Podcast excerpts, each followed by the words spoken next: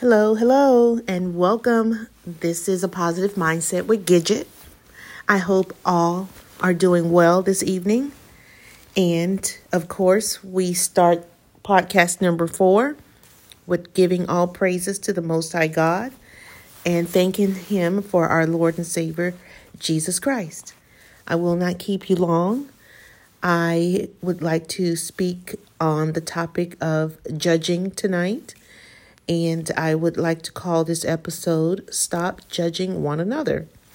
And I will be reading from the King James Version Bible, and I will be reading from the book of Romans, chapter 2, verse 1 and 2. Romans chapter 2, verse 1 and 2. And it reads as follows Therefore, thou art inexcusable, O man whosoever thou art that judgest. For wherein thou judgest another, thou condemnest thyself. For thou art that judgest doeth the same things. Verse 2 But we are sure that the judgment of God is according to truth against them which commit such things. I just want to proceed with giving you five keys to consider. Five keys to consider. God's word is clear. It's clear. And in your spare time, take time to read chapter 2 of Romans, verse 1 and 2, and, um, and really immerse yourself as to listening to what God is saying about not judging, as he said in verse 2.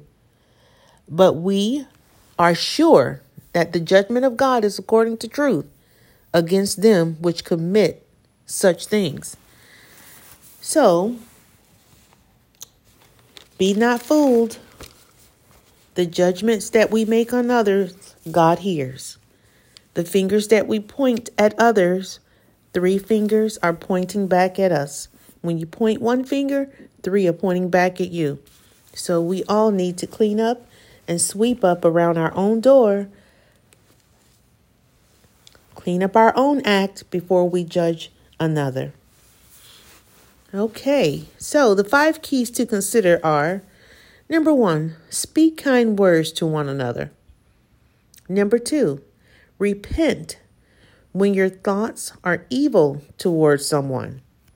Number three, don't allow your heart to be hard. Don't allow your heart to become hard or to be hard. Number four, refrain from condemning another. As I just mentioned, you're pointing one finger at someone, but three are pointing back at you. Refrain from con- condemning another or others. And number five, God will judge us all, and we need to clean up our own hearts. May the Most High God bless you and keep you until we speak again. And I pray that this short lesson has touched your heart and mind. And know that no matter how others may judge you, you don't have to worry about it because God hears and He knows.